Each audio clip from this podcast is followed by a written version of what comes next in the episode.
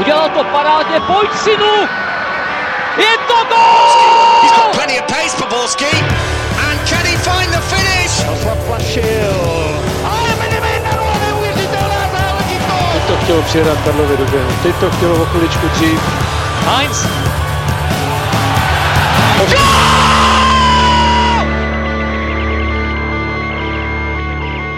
Dobrý den, venku už nám pomalu začíná jaro, včelky poletují ze stromu na strom, zajíc na poli nahání zaječíce, no a my jsme samozřejmě poctivě sledovali fotbalové dění, abychom vám mohli opět říci, vítejte u nového dílu Fotbal Focus podcastu. Ligové soutěže se rozjeli opět naplno a tak se pořádně podíváme na tu domácí, jelikož v boji o nejvyšší příčky se toho událo spoustu zajímavého. Dvakrát nám řekl ne a jelikož užíval dovolené za velkou louží, teď je ale opět na značkách, takže vítáme Radka Špriňara z Deníku Sport. Ahoj. Ahoj, dobrý den a omlouvám se za předchozí ne. Hello.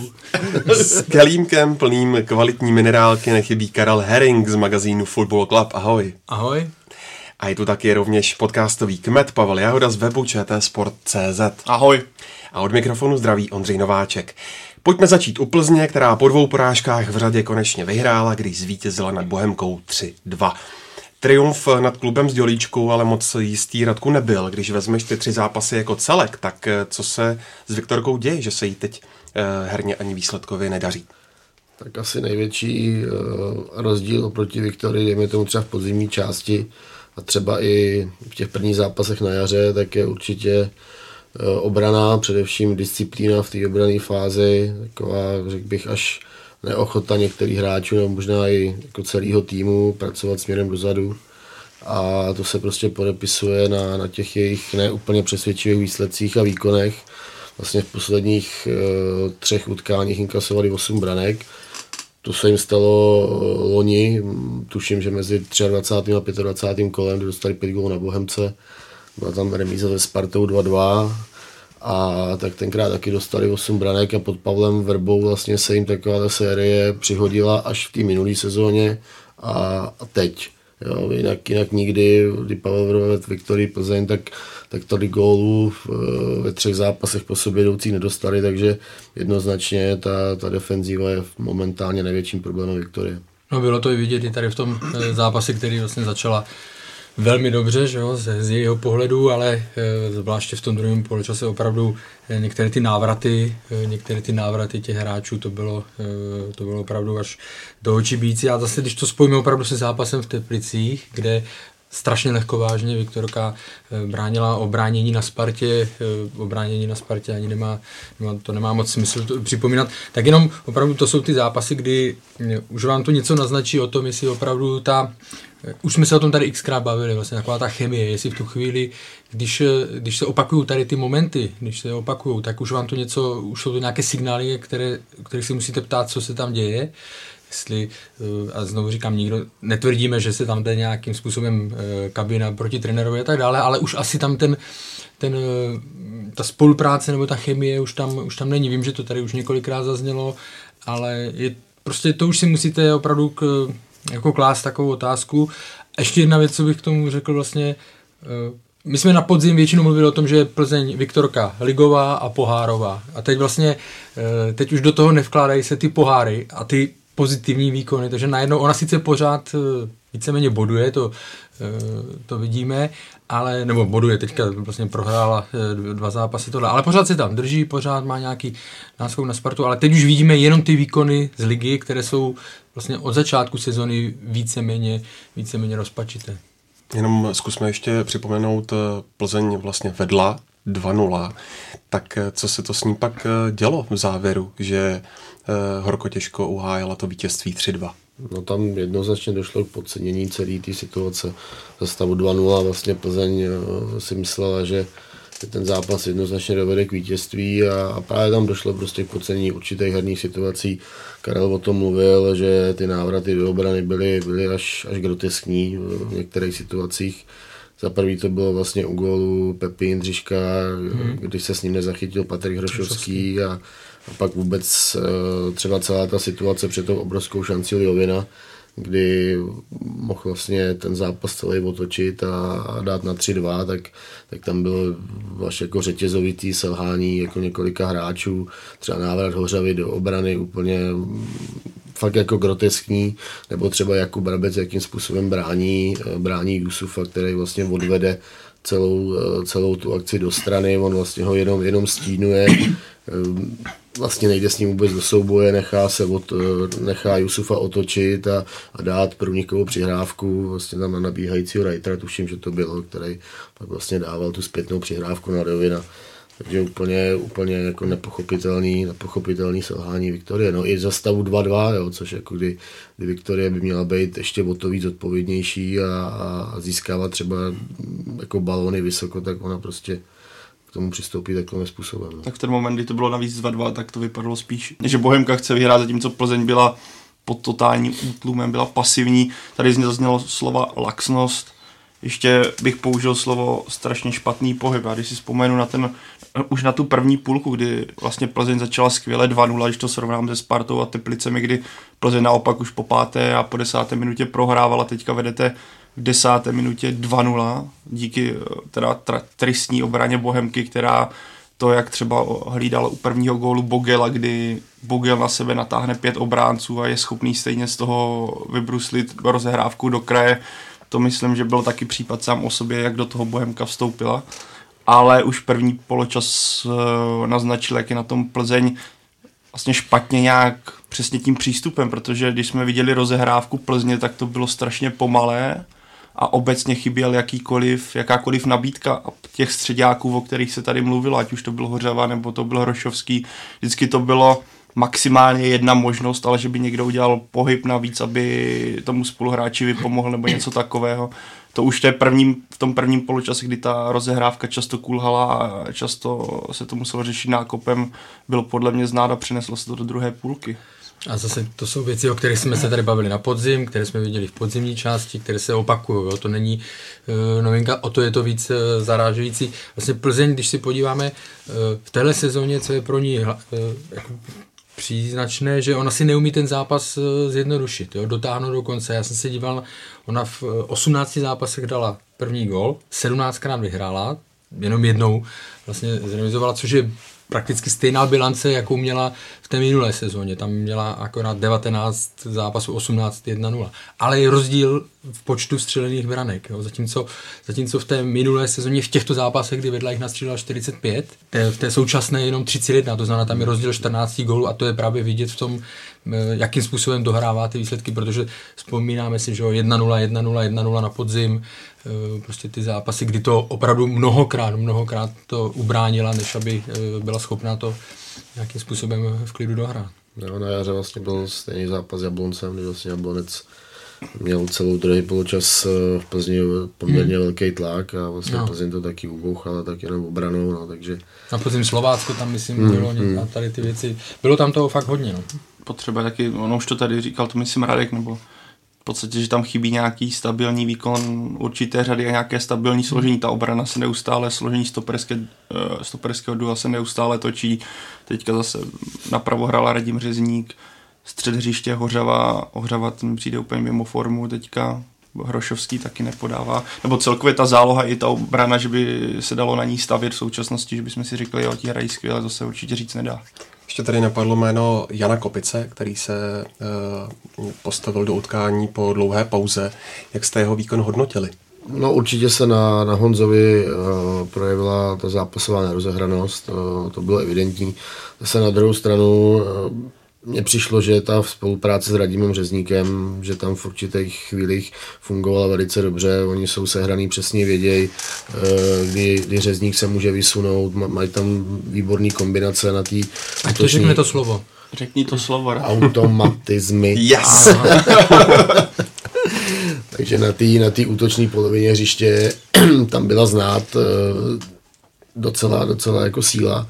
A myslím si, že, že Plzeň může třeba na, na téhle pravé straně docela stavět a, a, a myslím, že, že ta pravá strana bude silnější, až tyhle kluci získají zápasovou, zápasovou praxi a takovou jistotu, jistotu v tom, v tom zápase, takže eh, myslím si, že v současné chvíli, že třeba bude určitě Pavel Vedva sázet na Radima Řezníka, což se vlastně ukázalo, ukázalo i tehdy Milan Havel vlastně vůbec nebyl v nominaci na zápas a, a včera hrál za juniorku.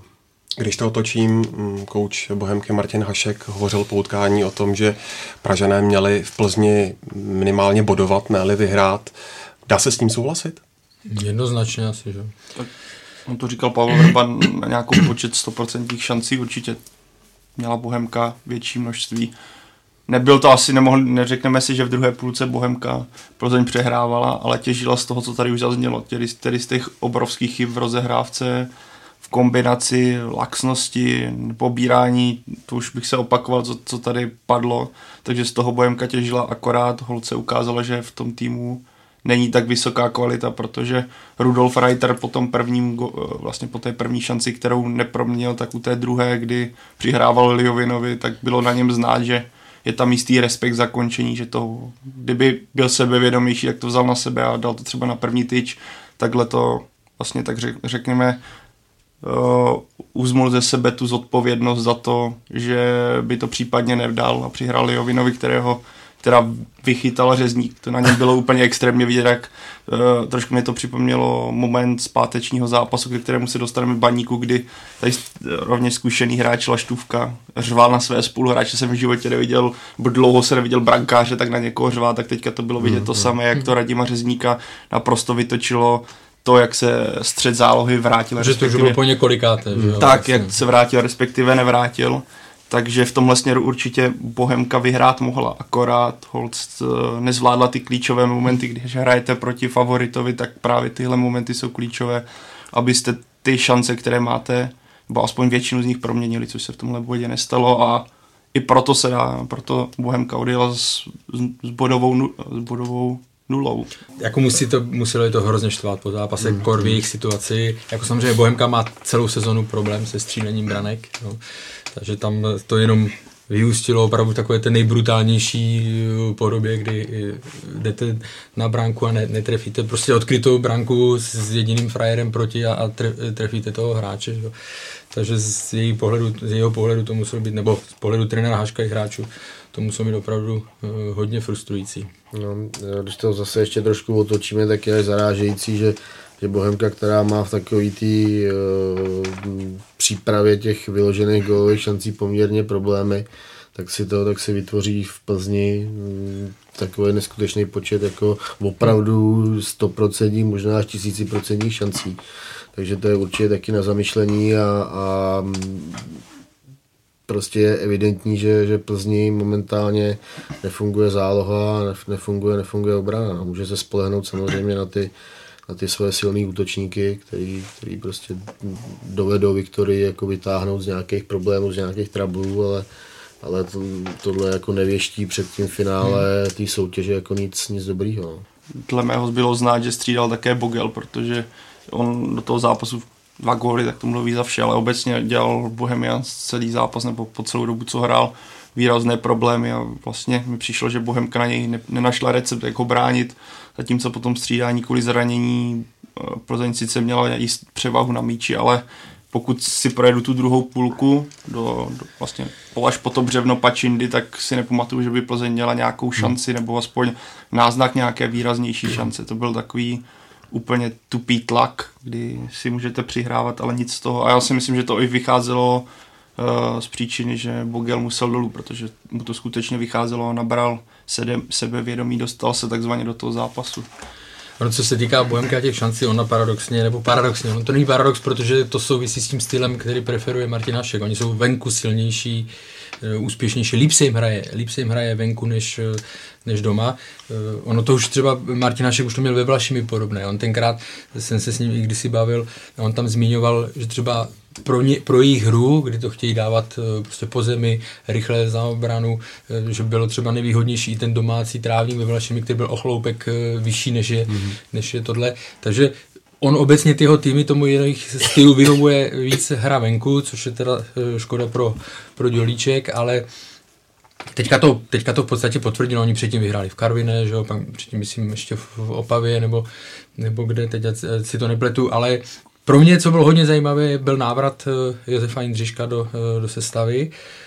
protože se o tom hodně mluvilo. On v minulé sezóně, trenér Hašek má svůj styl, běhavý a tak dále, ale já si pořád myslím, že do, toho, do takového týmu patří i hráč, který třeba už rychlostně není Eh, nepatří k těm top, ale prostě s těma zkušenostmi, s tím, jak to umí eh, tam udirigovat. Já si myslím, že až se vrátí do, do zálohy Kamelvace, který teď vlastně nehrál, a bude třeba za ním, eh, bude pod ním Josef Jindřišek, tak i tomu Kamelovackovi to může pomoct ve větším prostoru, že může hrát o pár metrů výš, mm. tam, kde je, tam, kde je platnější. Jo. Takže vím, že se tam povídalo o tom, že ty vztahy nejsou úplně mezi, jako nejlepší mezi, mezi nimi, ale třeba v minulé sezóně uh, Jindřišek hrával pravidelně a, a eh, Bohemka měla dobré výsledky. Neříkám, že to stojí a padá s ním, jo. taky bylo hodně znát, když přišel Jusuf na hřiště, mm, že jo, mm, když se to, mm. takže to jsou třeba dva hráči, Bohemka je v problémech, ale myslím si, že pokud bude Jusuf schopen hrát prostě ne 30, ale 60 minut, 70 a třeba byl to jeden zápas, ale je vidět ten jeho, eh, ten jeho efekt. Zahodil penaltu, ale měl jedna plus jedna i tak, že? Mm-hmm. Vlastně, takže pokud by třeba se do toho vrátil, dostal se do toho zápasového rytmu, tak v, těch, v té situaci, ve které Bohemka je, kdy bude hrát každý zápas o přežití, tak si myslím, že může mít uh, velmi pozitivní efekt. A to, co tady teďka zaznělo, co vlastně předtím nezaznělo, uh, ten fakt vůbec, že Bohemka se do toho zápasu vrátila i hmm. přesto, že neproměnila penaltu, což by spoustu týmů dokázalo zlomit, tak uh, vypovídá o všem, jak na tom v současnosti Plzeně, nebo respektive jak na tom v současnosti dobře Plzeň není. Ještě se určitě ukázalo, jak říkal Karel, když, když přišel Jusuf na hřiště, tak eh, bylo vidět, že o třídu nebo o dvě, o dvě výš než, než David Puškáč.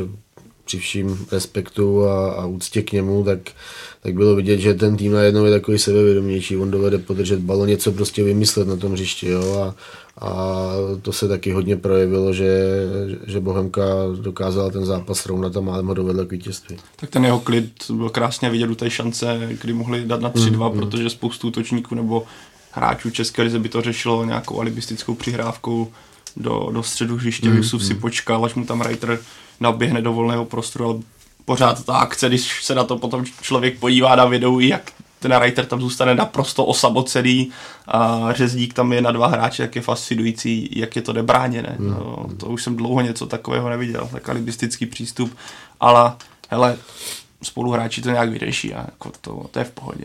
A pak, tepr- pak si s tím, že to v pohodě není, tak udělám ty se rozběhnu. Tím, no. tím se vracíme na ten začátek o tom vlastně, co dává za signál to, že tým si tak opakovaně neplní uh, ty defenzivní úkoly. Do té ofenzivy to prostě baví každého, že jo, nebo tohle. Ale směrem, když to netáhne dozadu, uh, a on už některé věci naznačoval, uh, že se ta hra Viktorka tak dále mění.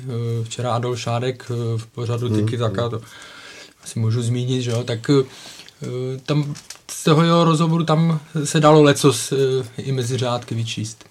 Trenér Hašek taky po utkání řekl, že ho vůbec nepřekvapilo to, že Liovin nedal, protože nedává góly ani na trénincích. Co se s tím dá podle tebe, Pájo, dělat? Já nevím, jak vypadá na trénincích, jestli, je tak, jak, jestli to bylo myšlené, jak moc na, na se to uh, bylo myšleno. Faktem je, že na něm bylo znát, že úplně střelec není, protože být tam kanonýr trošku jiného rázu, tak si myslím, že to promění s trošku větším klidem. Teď on si to řekněme, mohl i zastavit a zeptat se řezníka, kam chce skočit a poslat mu to na druhou stranu, ale na něm bylo patrné, že očividně moc gólů nedává, že se do takových příležitostí nedostává a že z toho byl takzvaně trošku uh, vyveden z míry, že už se možná viděl, jak slaví na praporku s fanoušky obrat, takže to chtěl hlavně trefit do brány a dopadlo to tak, jak to dopadlo pro Bohemku ne moc dobře. No, no, šik, šikovnější hráč, se když by viděl, jak, jak tam letí řezní takhle přes, mm. přes bránu, tak mu to prostě pošle jako na, do protipohybu na, na, na, druhou tyč, no, tak to by neudělal, no, Martin Hašek byl na tiskovce, ale výborný, no, to, to bavil, bavil svými hláškami. A ona myslím, že ani ta přihrávka to Reitera jako dokonalá nebyla, že to nebylo úplně přímo do běhu, že byste si jenom tam ťukli placírkou, že museli Jovin trošku zpomalit na jeho obranu, ale to je jako minimum obrany, to se prostě musí proměňovat toto. Ale z, pohledu novinářů a myslím si, že i fanoušků, jako diváků televize, eh, po zápasové hodnocení Martina Haška vás nenudí nikdy. Mm-hmm. Jo? To je prostě, on je velmi inteligentní člověk, přemýšlí a zároveň se v něm perou po zápase ty, eh, ty emoce. Eh, vzpomeňme si na zápas, který oni vyhráli, myslím, na, na Julisce, ale po špatném výkonu a vlastně po vítězství, nebo jak to tam bylo, ten tým skritizoval, že? A teď se řešilo, jestli to udělal správně nebo ne, jo, jestli, jaký vyslal signál do kabiny a tak dále. Jako Věřím, že některé věci se těm hráčům uh, neposlouchají, neposlouchají dobře. Teď je otázka zase, jestli okolo hráčů jenom tak chodit uh, našlapovat a chodit opatrně v rukavičkách s nima nakládat, nebo prostě jo, trenér Liberce vlastně nějak ten se s tím taky nemazlí, že? Ten, když mm-hmm. někdo něco pokazí, tak ho jmenuje a tak dále. Takže je to, je to takový dvojí, dvojí pohled. Samozřejmě eh, zase Liberec je v mnohem větším klidu, Bohemka, eh, tam ta psychika teďka je hodně křehká a v podstatě to souvisí i s, s těmi momenty, o kterých se tady celou dobu bavíme, kdy, kdy je eh, nevyužili. Mě, zas, mě třeba mnohem milejší, tam se jako střetly takový dva trošku kontrasty mm-hmm. na té tiskové konferenci, kde nejdřív mluvil Martin Hašek velmi otevřeně a upřímně a, a pak vlastně Pavel Vrba, který oproti teda eh, nechci říct zvyklostem, ale, ale už jsme s ním zažili, nebo už jsem s ním zažil eh, několik mnohem, mnohem horších a v úzovkách výživnějších tiskovek, ale tentokrát mluvil jako relativně dobře, ale zase když dostal otázku na to, eh, co vlastně, eh, co vlastně říká na to, jak tým pracuje do, do obrany a, a jestli tam pozoruje třeba nějakou neochotu, neochotu Tvoji otázku? Uh, moji otázku, ne, nechtěl jsem to takhle říct. Moji otázku, tak, ale se. tak, ne, to jsem já tak odpověděl, odpověděl, že že to tak není, že tohle jako nepozoruje, tyhle, eh, tyhle vlastnosti toho týmu a, a že spíš chyby se rodí z přemíry snahy, jo, což, což asi jako těžko jde na některé na některý situace v tom zápase. Což nebyl tento no. případ. No. Tak přemíra snahy, možná přemíra snahy dostat Bohemku do šancí. Asi, asi, asi tak bylo myšleno. Ze základní sestavy Viktorky vypadl Joel Kajamba po tom výborném úvodu. Eh, co se s ním děje teď, Radku? No Joel, eh, Joel měl výborný, výborný nástup do Plzně a už v přípravě hrál dobře a vyšly mu vlastně ty první, tuším dva, eh, dva zápasy, kde byl velmi živý na té na pravé straně eh, zálohy a, a evidentně se ukázalo, že ten hráč může být prospěšný Plzni prostě do budoucna i v dalších sezónách. Pak to trošku, trošku ustrnulo, myslím si, že takový zlom byl trochu zápas v Opavě, kdy to možná na něj bylo i trošku, trošku psychicky náročný vzhledem k tomu, že tam, že tam působil a, a eh, tam byl takový zbrklej a prostě ty situace neřešil dobře.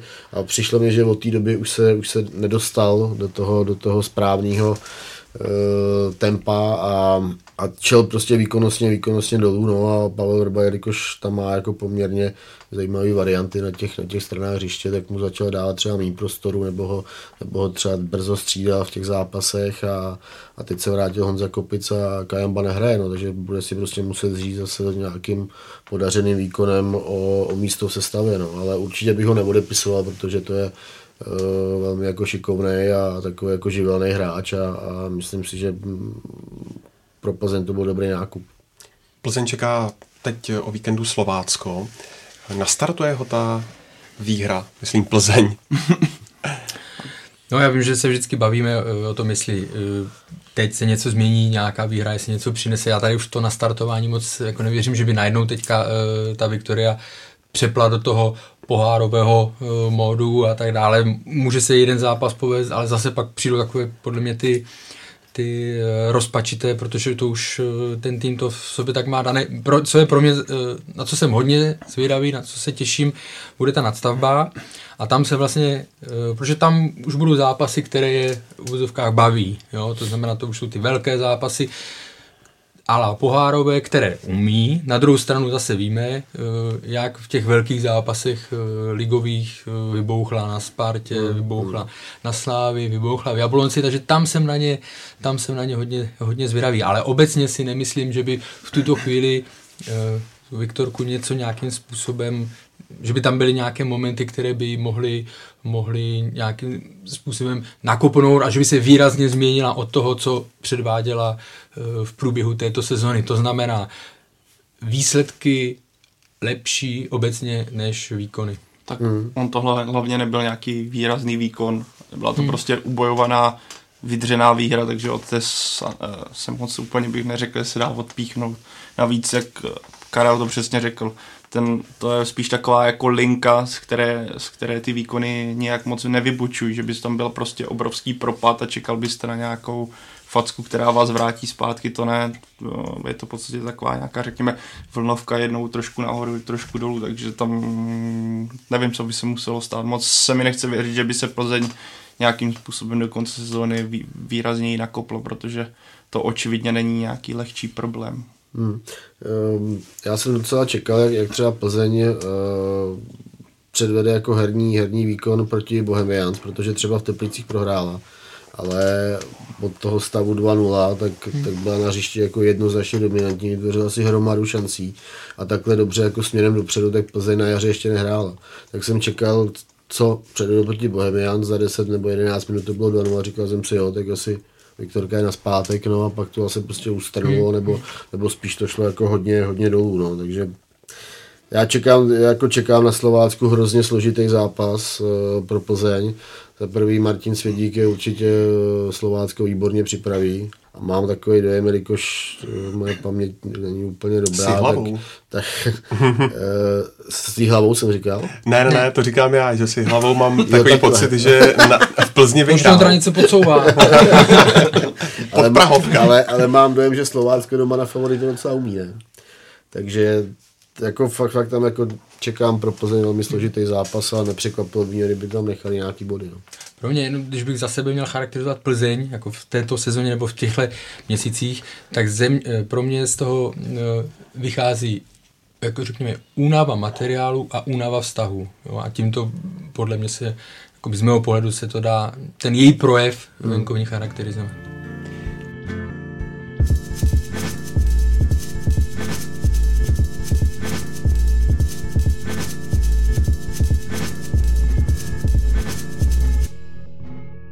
Plzeň se každopádně výhrou přiblížila vedoucí Slávy, která doma pouze remizovala s Libercem 1-1.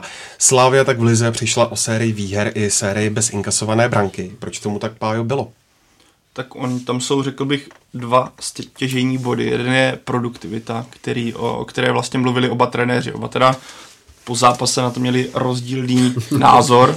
trenér Trpišovský v tom viděl 8-9 vyložených šancí, trenér Horňák v tom viděl střely z 30 metrů a abych tom našel nějaký takový, řekněme, průsečík, že skutečně Slávě měla dost šancí. Pro mě paradoxně měla víc vyložených šancí, nebo já si myslím, že měla vyložené šance v prvním poločase, kdy Traore nějakou vohorovností tu hlavičku nedal, že jsem do té, že tam nenaskočil a škoda, jak šel sám v druhé půlce, trošku souhlasím s trenérem Horňákem, nebylo to 30 metrů, ale bylo to, řekněme, byly to střely z hranice 16. Výborně chytal Filip Guyen, o tom není potřeba asi moc nějak dehonestovat, že by to byly lehké střely.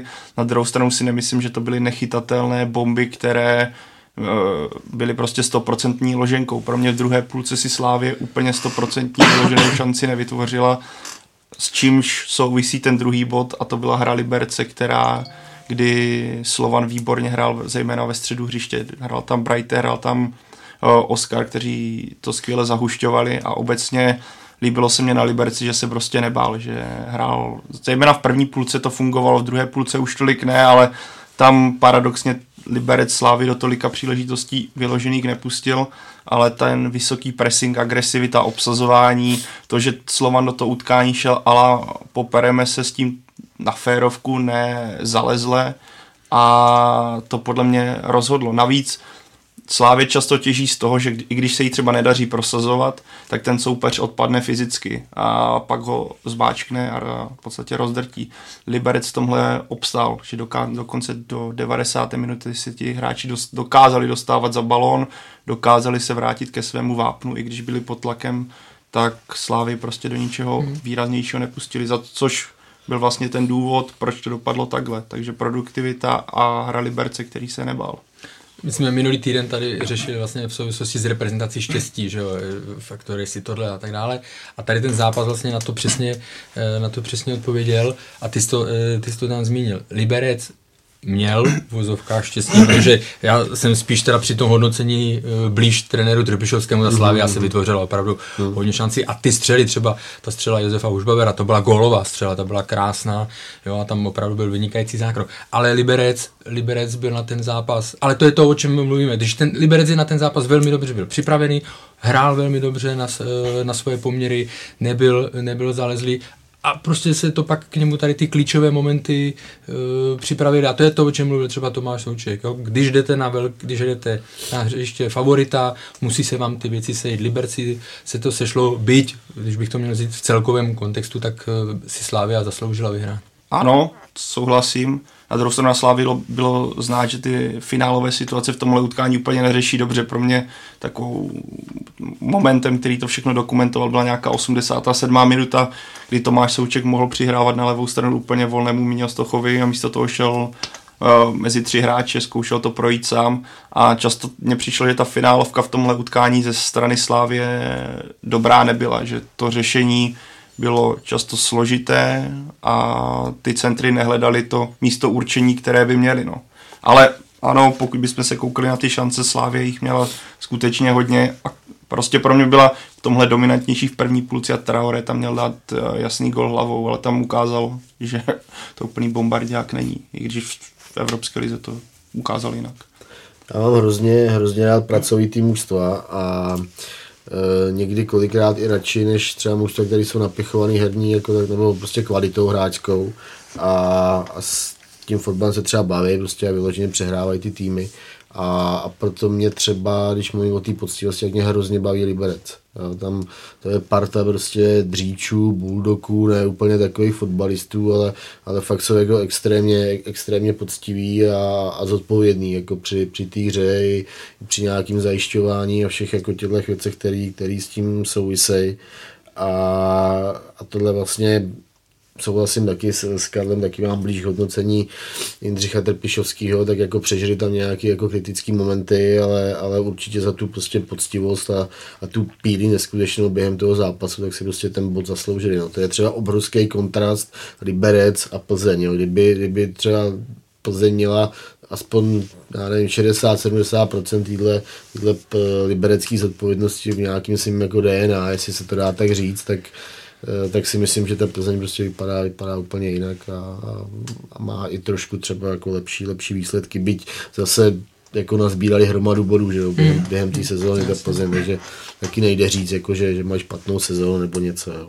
Člověk ji porovnává, když se ještě vrátíme k Plzni pořád s tím, co známe, mm. a teď vlastně mm. víme, a to říkal znovu uh, Adolf Šárek, že se mění a je to prostě netypická, je to, Plzeň vyhrává netypickým svým způsobem. Ale vrátím se ještě k Liberci. Uh, Radek to uh, vysněnul uh, velmi dobře. Jako ten tým, na ten tým se dobře kouká, já jsem viděl hodně těch zápasů. Oni teď dostali pro Jaro nadstavu v podobě uh-huh, Libora uh-huh. Kozáka, takže se jim to pomáhá i proměňovat gólově, jako projevovat gólově. Byť eh, to není tým, který bude vyhrávat 3-4-0, eh, ale na, na podzim jsem viděl tolik zápasů, kdy oni vytvářeli jednu šanci za druhou a prostě nebyli schopni to do té branky tak, eh, dostat. To skočím, vzpomeň si na zápas na jaře s Baníkem, tam to bylo to samé, akorát tak, takže, servis byl špatný.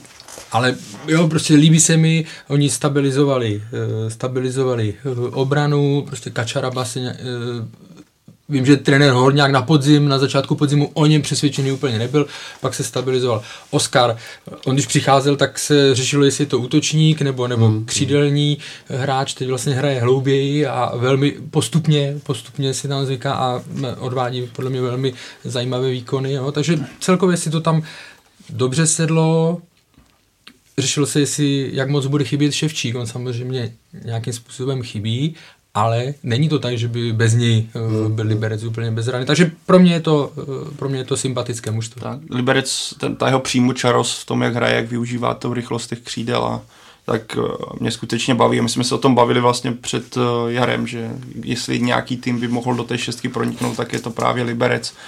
I díky příchodu Libora Kozáka, který teda možná zápas ze Sláví nemusel dohrávat, protože těch soubojů tam, tam měl jasný. teda... Tam měla tam, být červená karta, druhý, tam, druhý ten loket v tom souboji, tam si myslím, že neměl už dohrát. Žlutou. Ano, ano, ano, tam to bylo evidentní úplně. Taky je vidět, jak on hraje, že už máš teďka čtvrtou žlutou, takže proti, v derby proti Jablonci vlastně bude chybět. Ale co bych ještě u Liberce teda vyzdvihl, uh, za což bych vyzdvihl teda trenéra Horňáka, Fukala. tak je tak postavení mm. na pravého beka, já nevím teďka, jak jsi to říkal, Karle. Fukala, Tak, mladý. hrál skvěle naprosto, a, nebo skvěle, neudělal žádnou výraznou chybu na to, že proti němu hrála Slávie, tedy jasný líder soutěže, který eh, v podstatě přejíždí jsou uh, soky z ligy pravidelně, tak obstál naprosto skvěle. Na, sice přes jeho stranu padl ten gol, ale to nebyl jeho gol, to byla uh, chyba krajního záložníka, který se tam nevrátil. Ne, tak a za to zase pro mě je pochvala pro trenéra, který se nebojí, neřeší vůbec nějaký věk, kolik mu je neskušenost, zkušenost. Prostě viděl, že se chytl na reprezentaci, že se cítí dobře, tak ho tam hodil. A ono se vůbec u Oscara, když teď zmíníme Oscara, ono se opěvuje se, jak Alex Král je mladý, jak eh, Plechatý je mladý, ale ten fakt, že Oscarovi je taky 20 let a předvádí v podstatě ve středu zálohy Liberce práci, kdy je jasně dominantní, vyhrává souboje, rozdává míče, tak to je tak, eh, ten hráč má jasně našláplo někam, našlápnuto někam do ciziny, to je jen otázka času, jestli zmizí už po téhle Potenciál sezóně. má, obrovský. potenciál má velký. A co se týká Fukaly, tam se mi líbí, že trenér Horňák se nebal hrát, ačkoliv on byl opravdu během reprezentační pauzy pryč, jo, protože eh, byl s mládežnickým eh, výběrem nebo tohle a, prostě dal ho tam a klobouk dolů. Když se tady bavíme o tom mládí těch hráčů, nebo o věku, o věku těch hráčů, tak na tiskové konferenci eh, dostal Jaroslav Šilhavý od brazilského novináře otázku na Patrika Šika a Jaroslav Šilhavý o něm prohlásil, že to je talent. Hmm. V 23 letech, jo, tak to přišlo trošku jako, že talent je třeba Fukala. No. A, no ale každopádně, každopádně ještě, ještě k Liberci, nebo spíš trenérovi Horňákovi, no tak já si myslím, že on když přicházel jako do Čech, tak ho tady málo kdo znal. A, a je třeba mu jako dát obrovský kredit za to, jak, jak s Libercem pracuje a jak se i Liberec vyvíjí a všichni víme, že v Liberci jako pod uh, majitelem Karlem není mají trenéři jednoduchou pozici a, a, a, je to tam kolikrát jako hodně složitý, no a Horňák, která jako mě hmm. hrozně, hrozně milé jako překvapuje. No. Přišli mu před sezónou hlavně druholigoví hráči. Hmm. Přišel Pešek, hmm. Pázler, Mašike, ne, že všichni hrají, ale, ale pracoval s tím, co má k dispozici.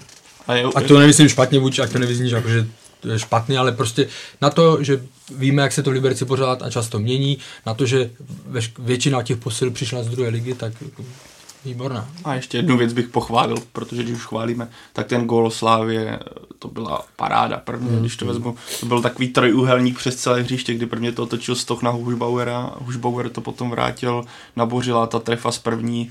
O, jsem, když jsem to viděl, tak jsem jenom řekl si, wow, to bylo skutečně krásný fotbalový moment, protože myslím, že kdyby to takhle Bořil chtěl, navíc to bylo těžké, že před sebou ti hráči všichni skákali, on šel do toho tak, že to neměl úplně čistě na nohu, že by viděl. A to, jak to trefil, to byla paráda, to byl fakt skutečně krásný fotbalový moment pro mě, takže tohle si myslím, že stojí za vyzdvihnutí. Jaký vliv na tom utkání měla mm, ona vzpomínaná únava materiálu ze strany hráčů Slávy? Eh, No tak vzhledem k tomu, že Slávia si vytvořila poměrně dost šancí, tak si myslím, že třeba to až zas takovou roli asi nehrálo. Zase na druhou stranu třeba se mohli v té koncovce chovat třeba důrazněji, třeba tam nějakých těch třeba 5% opravdu chybělo k tomu, aby, aby ten zápas, zápas dovedli do vítězství. No. Takže jako určitě pro Jindřicha Trpišovského to, to určitě ta reprezentační pauza nebyla jednoduchá, protože tuším, že na, do české reprezentace mu vodilo 8 hráčů. Celkově asi 12, 12, 12 12 hráčů bylo pryč, pryč, no. no. Jo, takže to, jako je, to je až jako nepředstavitelný, no, že vlastně on vůbec vlastně během té dlouhé pauzy vlastně s tím týmem vůbec nemůže pracovat. Ještě před takhle důležitým obdobím, který, který Slávy čeká, jo, takže Oni se- vám sejdou ve čtvrtek, někdy ty hráči vlastně, že jo. Mluvil o tom po zápase, jak oni tomu říkají, FIFA virus, že protože to jsou zápasy po repre pauzách. Mluvil o tom Jürgen Klopp po utkání s Tottenhamem, eh, kdy vlastně ho- hodnotili, že ten výkon, že Liverpool sice vyhrál, ale ten výkon nebyl eh, nějak eh, výjimečný, nebo tak on mluvil o tom právě, že oni jsou tým, kdy on potřebuje Samozřejmě, že jsou podmínky pro všechny stejné a tak dále, ale že oni jsou tým, kdy on potřebuje mít je aspoň pár dní uh, pohromadě a tak dále, aby si oživili nějaké věci a, a, a podobně, což chápu a myslím si, že třeba ta Slávia právě na tom uh, může to být uh, totožné, řekněme, že kdyby měli víc, víc času, tak by ty momenty, o kterých tady mluvíte, které jsou takové ty 5%, 10% a svým způsobem možná mohlo hrát roli i to, že víte, že máte devítibodový náskok. No. Jako, když by to byly ty čtyři body, tak možná prostě ještě do toho dáte těch pár procent navíc eh, hlava, nehlava. A tady vlastně tím, jo, zase neříkáme, že by to podcenili, ale někdy opravdu těch 5%, eh, které tam nejsou, 10% hmm. rozhodují. Ale to vyžadu tu další otázku, co má přijít, ale když už jsme to takhle rozjeli, moc jsem nepochopil a ani zpětně nechápu, proč skutečně Jindřich Trpišovský, on po zápase mluvil o tom, že unavený byl zmrhal, unavený byl coufal, unavený byl ještě někoho zmiňoval, masopust, tak, tak jsem upřímně moc nechápal, proč. My vždycky chválíme, jakou šíří kádru Slávě má, jak doká- v Evropské lize dokázala kluky, co jsou třeba na tribuně, najednou implementovat do toho, do, do základní sestavy a funguje to skvěle. A najednou máte hráči, kteří odjeli v kádru zbyl, zbyl Hušbauer, o Traorem vlastně mluvil, že během tréninku v toho reprezentačním období podával skvělé výkony a zasloužil si to místo, tak mě překvapilo, že třeba Olajinka nedostal místo na křídle a třeba Mick van Buren, který pravidelně jako žolík podává skvělé výkony, tak tohle mi přišel zápas, kdy máte teda unavené křídla, tak právě duel, kdy vsadit na tyhle kluky. Ano, je tam faktor teďka poháru, kdy si myslím, že ta jedenáctka bude hodně odlišná a právě Buren s Olajinkou budou hrát, ale překvapilo mě, že zrovna v tomhle duelu Jindřich Trpišovský na ně nevsadil a tavil tam unavené hráče, což mně přijde, hmm. že my ho tady vždycky chválíme. Z mého pohledu to byla trochu chyba, když už teda máme někdy říct něco negativnějšího hmm. v tomhle směru. Ale Gade ho nechal na lavičce, ten Gade, prej, ten prej usínal. Tak, ten usínal na masádním, já bych taky možná, ale usínal na masádním stole, kdyby mě... kdyby to bylo příjemné. No. no, jako já tam trošku bych souhlasil s Pavlem, že, že tam vidím trošku taky selhání jako Jindřicha Trpišovského. Na mě to dělalo dojem, že on vzhledem k tomu, o čem jsme tady mluvili, o těch všech absencích, že z toho zápasu prostě měl poměrně jako vítr a, a proto se snažil jako tu sestavu eh, postavit tak, jak si myslel, že bude nejsilnější a nejúčinnější. Jo? A úplně jako nevzal, nevzal ohledy na zdravotní stráv, na zdravotní, pardon, Eh, na zdravotní stav těch hráčů a, a neříkám, že se mu to vymstilo, ale asi se mu to ani nevyplatilo. Tak, jako kdyby na té lavičce skutečně ty možnosti neměl, tak bych neřekl ani popel. Hmm. Ale když tam ti hráči jsou navíc, mně ne, nepřišlo by mě, že by tam byl tak velký výkonnostní propad, protože z, zejména post zmrhal Olajinka, to je diskuze neustálá a myslím, že dokonce by Olajinka v tom utkání mohl být i lepší. Ale, takže tohle mě překvapilo moc, moc jsem to nepochopil. No. To, co říkáte, má logiku, to je, to je jasné. Já jenom přemýšlím, uh, vždycky zmiňoval, že vlastně si tu sestavu dává nejenom pro ten konkrétní zápas, ale i třeba o jeden, dva dopředu. Mm-hmm. A teď víme, co následuje. Pohár, je, bude další liga a pak už je Chelsea a tak dále. Takže si myslím, že zvažoval nějakým způsobem i tady to rozvrstvení, že věděl, že těm hráčům, kteří sice jsou unavení po repre, eh, masopus a tak dále, že, že vím, že s nima třeba na pohár nepočítá, takže si říkal, že pak budou mít týden nebo prostě delší období na, na, eh, na odpočinek, takže sám jsem zvědavý, jak to v těch dalších zápasech uh, poskládá. To si, jako já jsem si jistý, že to právě takhle, hmm. že měl namýšlenou sestavu, kterou chce dát do poháru na celý zápas, třeba celou na ligu. Ale Takže když to vezmeš, do, dodám... je to jenom úterý, hmm. jsou to potom budeš, já nevím teď, kdy Slávě hraje další zápas, jestli v pondělí nebo v neděli. Teď hraje v sobotu, po, po, po poháru? Po poháru. Dnes, dneska pohára v sobotu. V sobotu, tak, protože ale, aby měla zase... Tak, ale je na nějak... Na Chelsea, viděli jsme, že ty pohárové týdny hmm. zvládá a od úterý do soboty je prostě 4-5 dní regenerace. Teďka jste mohl v podstatě zmrhala masopusta nechat v podstatě na pohár. To měli by od čtvrtka o tři dny víc na regeneraci a ty kluci tam není takový propad, takže tak by hráli pohár. To by se, já si myslím, že by se vůbec vlastně nic nestalo. Slávy měla akorát víc čerstvější tým a potom, i když by zase neměli ten týden na to následně, těch pět dní by si myslím, že pro ně bylo dostatečný. Myslím si, že tohle je opravdu se k tomu ještě určitě vrátíme, až to bude hmm. nějaké to období právě tady to nabité, že se tohle eh, se dá spíš hodnotit eh, opravdu po nějakých těch čtyřech, pěti zápasech, jak se mu to podařilo namixovat, no, že se to dá ukončit tím netradičním čas ukáže. Tak, jako případě Slávě se zase o tu únavu tolik nevím. Tohle jako vý, přijde mně to jako výjimka, že trenér Herpišovský jako flexibilně dost reaguje, hmm. mění tu sestavu, takže jestli některý tým vlastně má tady tohle náročné období v Česku zvládnout, tak je to Slávě i díky té šíři, i díky tomu, že se Petr Ševčík vrátí, takže dá bude je těch možností, jak točit tu sestavu, bude tam třeba i možnost Tomáše Součka konečně mu dát volno, který má odehraný 43 duelů v Česku, což je dobrá hmm. anomálie. A, ale jestli to někdo má zvládnout, tak mi přijde Slávě. Jestli to nezvládne ani Slávě, tak potom Hol by to asi nezvládl nikdo. Hlavně kvůli té, nebo hlavně díky té šíři toho kádru, která je tak kvalitní. Jste zmínili pohár, jenom úplně krátce očekáváte úplně jasnou záležitost proti Karviné? No, já se přiznám, že jsem docela zvědavý, jak tomu jako Slávě přistoupí, no, jestli, jestli dá pohár, já nechci říct, jako, že by do Karviny pustila, to rozhodně ne, ale ale jakou tomu dá prioritu, protože jsou jako důležitější věci pro Slávy, než je, než je vítězství poháru. Jsou, a to samé platí pro Karvinou. Já jsem mm, přesvědčen, mm, že mm. pohár pro ní na Slávy je, řekněme, já nevím, jestli to eh, příjemnou překážkou, nebo já nevím, protože mm. oni se soustředí na ligu, tam já jsem přesvědčený, že ty důležití hráči klíčoví hrát nebudou, aby se, aby se nezranili pro ligu. Navíc. A, a tím pádem, když tam budou hráči z jedné strany na lavičce Slávy a to bude mít nějakým způsobem promíchané, tak pořád se bavíme o velkém rozdílu v kvalitě. Tak, tam na, tý, na lavice Slávy. Já si myslím, že takový Olajinka, Van Buren, Baluca se budou chtít strašně ukázat, takže to si myslím, že kdybych si měl typnout, to bude jasná záležitost. S velmi náročným obdobím se váže taky jedna nepříjemná záležitost. UEFA potrestala Slávy zachování fanoušků proti Chenku uzavřením části tribuny Sever pro čtvrtfinále Evropské ligy s Chelsea.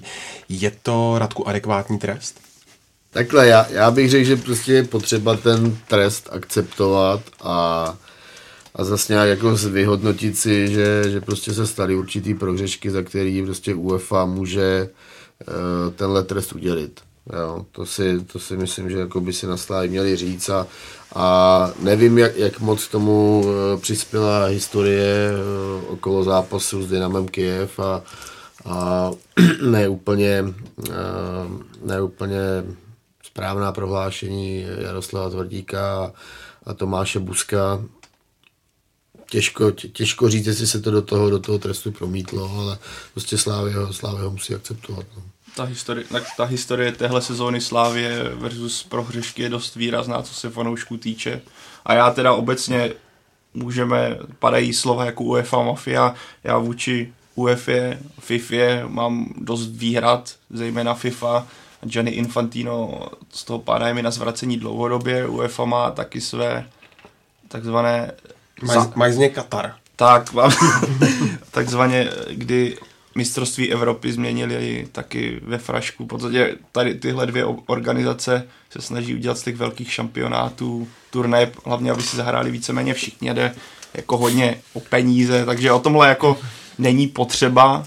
Na druhou stranu, pro mě ať fanoušci, já nemám nic proti týmovnicím, já nemám nic proti choreu, ať tam tomu hráči, který bude, tam já nevím, jestli to byl tam, myslím, byl nějaký neodpískaný faul, nebo někdo tam ležel, ať tomu hráči ho tam poslou, pošlou do nejtemnějších koutů lidského těla, OK, ale házet po někom předměty, pivo mi přijde tak absurdní a vůbec to na stadion nepatří, že ve finále pro mě ten trest je nějakým způsobem adekvátní. I s návaznosti na tu recidivu, která už byla. Hold, Slávě má heslo spolu jsme silnější, tak v tomhle případě spolu jsou slabší, protože když máte na tribuně jedince, kteří jsou hold s prominutím blbí a zaprvé musíte znovu vystát řadu na pivo, což já nevím teda, jaký pivo, jak chutná pivo teďka na Slávy, no, takže no, tak to je možný, možný jeden z důvodů, ale uh, to bude nejprobíranější bod v diskuzích. ale jako mě to samotného mrzí, protože jestli to tak skutečně bude, tak to ovlivní atmosféru, která bývá zejména v těchto zápasech fantastická. Na druhou stranu prostě kdyby tam nebyl plast, bylo by sklo nebo někoho trevíte půl litrem piva, tak to není nic moc a e, argument typu tak ho jenom poliju já vůbec neberu, tak proč by ten hráč měl 70 minut běhat politej pivem, to je normální po někom lít pivo, no tak tohle je taková stupidita, že si to zaslouží trest, no. Pro mě... Je příčina a je důsledek. A ta příčinu to víme všichni, že jo, prostě eh, se to, ty jsi to vyjmenoval, porušila se pravidla, jsem naprosto přesvědčený, že tady ta z pohledu eh, UEFI už to byla prostě recidivá Slávě, tak jak to tady zmiňovalo. Jo, eh, kritika po, po Kijevě, pak tam byly eh, že, výtržnosti v zápase v Kodani, mm. takže vlastně slávisti či fanoušci oficiálně nesměli na zápasy do Bordeaux nebo na tribunu, takže to všechno se, to všechno se sčítá, viděli jsme to i u jiných jiných týmů přísnějších trestů Slávia, kdysi za Sparta, kdysi, myslím, že to byl zápas s Arsenalem, kdy měla dvě tribuny snad dokonce uzavřené, protože tam byl opakovaný, eh, opakované provinění jako rasistické prohřešky. Legia Varšava bojuje, že, nebo hmm. bojovala eh, s UFO eh, v podobném stylu UEFA Mafia.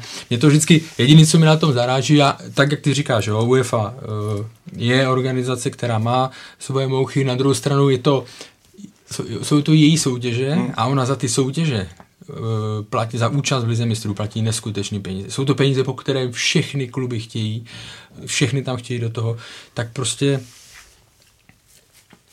takže ona to jsou její pravidla, no a pokud ona uzná za vhodné, že prostě se tam eh, tady to si zaslouží trest, tak eh, těžko, těžko pro to něco může to udělat. Já chápu, nebo vím, že slávisti si myslí, že, nebo že ten jejich pocit byl, že Dynamo Kyjev tam bylo protlačený a tak dále. To se strašně špatně, eh, špatně dokazuje. Tím nemyslím, že když jsou to její pravidla, takže má právě docházet k nějakým, k nějakým podvodným těm. Samozřejmě, že ty větší kluby jsou nějakým způsobem tak, no, preferované, nebo jak to, jak to říct, oni nechtějí mít v lize mistrů čtvrt semifinále Porto Atletico, ale chtějí tam mít, nebo z hlediska marketingu je určitě lepší, když je tam anglický tým proti Juventusu, proti Barceloně a tak dále. Jo. Ale z mého pohledu prostě tam došlo k jasnému porušení pravidel, no, tak přišel trest, tam jako nic víc se k tomu asi říct nedá. Tak, ono jako ve finále možná je, ještě může být Slávě ráda. Ono, kdyby se asi někdo z UEFI fakt chtěl dupnout, taky ten sever celý zavře a nikdo neřekne ani popel, protože bylo by to teda extrémní, ale viděli jsme extrémní řešení, kdy Legia Varšava tehdy po skandování UEFA Mafia měla na Real Madrid, teda svátek fotbalu, na který se každý těší, zavřený celý stadion a mohli tam, nevím, kdo se tam vůbec dostal a jak se tam dostal. Faktem je, že i tak, je, jak Karel to řekl, je to soutěž UEFA, která si to ovlivňuje a ty peníze, co z toho ten klub dostává. Ovlivňuje, protože to rozhoduje. Tak, nebo rozhoduje, tak, tak, tak prostě má to své plusy, má to, je to smutné, já jsem z toho samozřejmě to taky mrzí, ale, ale hold, ten prohršek tam byl, no. UEFA o tom trestu rozhodla měsíc po incidentu Slávia mezi tím vyprodala stadion eh, kde vidíte chybu, na čí straně? No tak dopředu říkám, že neznám opravdu všechny, eh, všechny detaily a všechny informace, ale jenom z nějakého selského rozumu si, eh, si řeknu, jestli opravdu Slávia komunikovala tak, jak měla, hmm. že si nezjistila, kdy ten eh, verdikt nebo kdy ta komise zasedne a tak dále. To mi tam, to mi tam nesedí, jo, až se mi zdá, až by se mi zdálo naivní, až bych nevěřil tomu, že nějakým způsobem po těch informacích nepídila nebo se, ne, se nebála nějakého případného uh, trestu, že to takhle suverénně prodala nebo vyprodala předtím, protože to je opravdu nepříjemná uh, a řekněme ne, že neuvěřitelná, ale málo uvěřitelná situace, kdy začnete prodávat něco a, a, a nevíte eh, vlastně, jestli ten uh, trest nějaký nepřijde. To byl vlastně no. den po vyprodání, jestli no, se nepletu. Ne, nebo dvakrát se velmi krátce. No, no jak, jako je, je to určitě zajímavý a uh, já bych trošku nesad podezříval Slávy, ale myslím si, že, že to možná třeba byla i taktika, protože oni začali uh, prodávat stadion, respektive prodávat, ale dřív, než, než původně zamýšleli, že to je, to je pravda. A, a jestli třeba tím nějakým způsobem třeba i nechtěli jako vytvořit třeba tlak na tu UEFu, ale máme tady vyprodaný hmm. stadion a, a jako těžko nám, teď těžko teď můžeme někomu vracet lísky, jo, ale, ale UEFA evidentně, pokud to tak bylo, teda je to nějaká prostě domněnka jenom, a fakt jenom jako spekuluju, jo, ale, ale UEFA prostě asi jako nebere ohledy na tohle jako vůbec a je to tak správně samozřejmě, jako jo. No a tak, taky jako mě zaráží přesně to, co říkal Karel, že, že prostě oni to neměli vykomunikovaný a vlastně neznali, neznali den toho rozhodnutí, kdy, kdy to prostě od UEFI od UEFI přijde na druhou stranu zase ten měsíc, já neznám ty procesy, které tam jako no, musí, je to- je to musí dlouhá doba proběhnout, jo, samozřejmě, ale, no. ale určitě to zase taky prostě nahrává nějakým prostě spekulacím a takovým jako Uh, není to, není, nedělá to úplně dobrý obrázek té UEFA, no, to určitě. To ne. Ale na druhou stranu, to si podle mě fanoušci Slávy úplně v těch emocích neuvědomili, můžou být vlastně rádi, že to bylo tak, že se rozhodlo až po měsíci, protože kdyby se rozhodlo okamžitě po Chenku, tak by se zavřela část tribuny Sever na Seviu a nevěděli by ten neuvěřitelný obrat, který už možná neuvidí dalších x let. A možná by ten obrat i nebyl, protože by ta atmosféra nebyla tak eh, fantastická, jak tehdy proti Sevě byla, takže v tomhle je vlastně možná i štěstí pro Slávy, že se to řeší takhle s odstupem, i když věřím, že být v pozici fanouška, který, bude sedět, který má lístek do sektoru, který bude zavřený, tak to je hodně smutný příběh, pokud vy stojíte noc a pak o to přijdete. I když já věřím, že oni se na té tribuně sever tak zmáčknou, že se tam nakonec vejdou.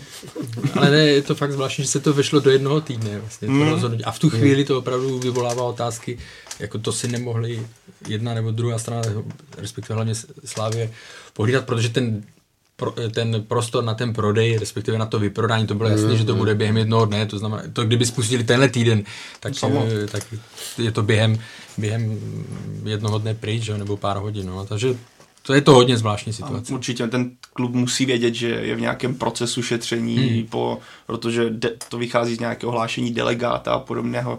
Takže to já si myslím, že v tomhle, jestli někde hledat chybu skutečně, tak to jde zase teda dle těchto informací hmm. nevidíme úplně do toho detailně, ale dle těchto informací, Karel to řekl přesně dle selského rozumu, tak tohle jde zasláví, tahle chyba. A, takže fanoušci můžou nadávat, ale hold, je, já si myslím, že když, když jsme tohle se, sečetli, důvod, vlastně důvod zavření i tohle, tak zatím je prostě jsou to správné rozhodnutí no, ze strany. Ještě k té mafii, jo, jsem si vzpomněl, UEFA mafia, jako hmm. pokřiku. Nikdo z těch, až pokud by se Slávia dostala do ligy mistrů, a což by bylo super, jak pro Slávy, tak pro český fotbal, tak eh, kdo z těch panoušků bude říkat, nebo z těch lidí, jo, já, já ty peníze nechci, to jsou od UEFI, jo, my ty, peníze, my ty 100 miliony nechceme. Jo. Takže na jednu stranu tohle nám nevadí, a tady to, že... A jsou peníze Milana. Tohle nám nevadí, a, a ta, ale, to, ale vadí nám, že nám zakazují uh, nějaké pokřiky, nebo že nám zakazují uh, zakazujou, uh, mohl házet pivo na, na plochu.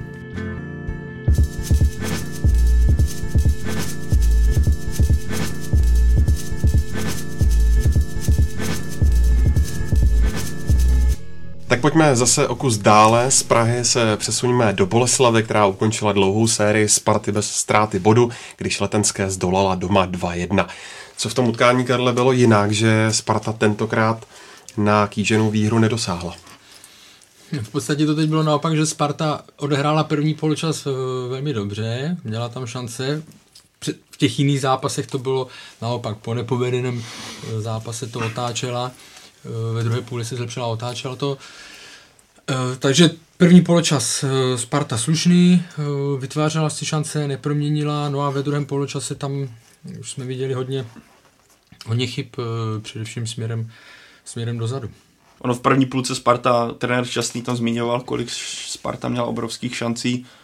Ano, prvních 30 minut Sparta to v klidu mohla rozhodnout, ale už pro mě v ten moment, kdy vlastně byla ta šance TTH, pak Carlsona, který tam bohužel mu to šlo na paty, nebo on šel jiným pohybem, než se stačil zareagovat. A pak ta střela Haška, který netrefil tu prázdnou branku, i když to úplně nebyl snadný kop. Ale od té doby mně přišlo, že Boleslav zač- začíná trošku chápat, nebo ten start měla strašný, ale začala se trošku se přizpůsobila tempu, tomu tempu hry.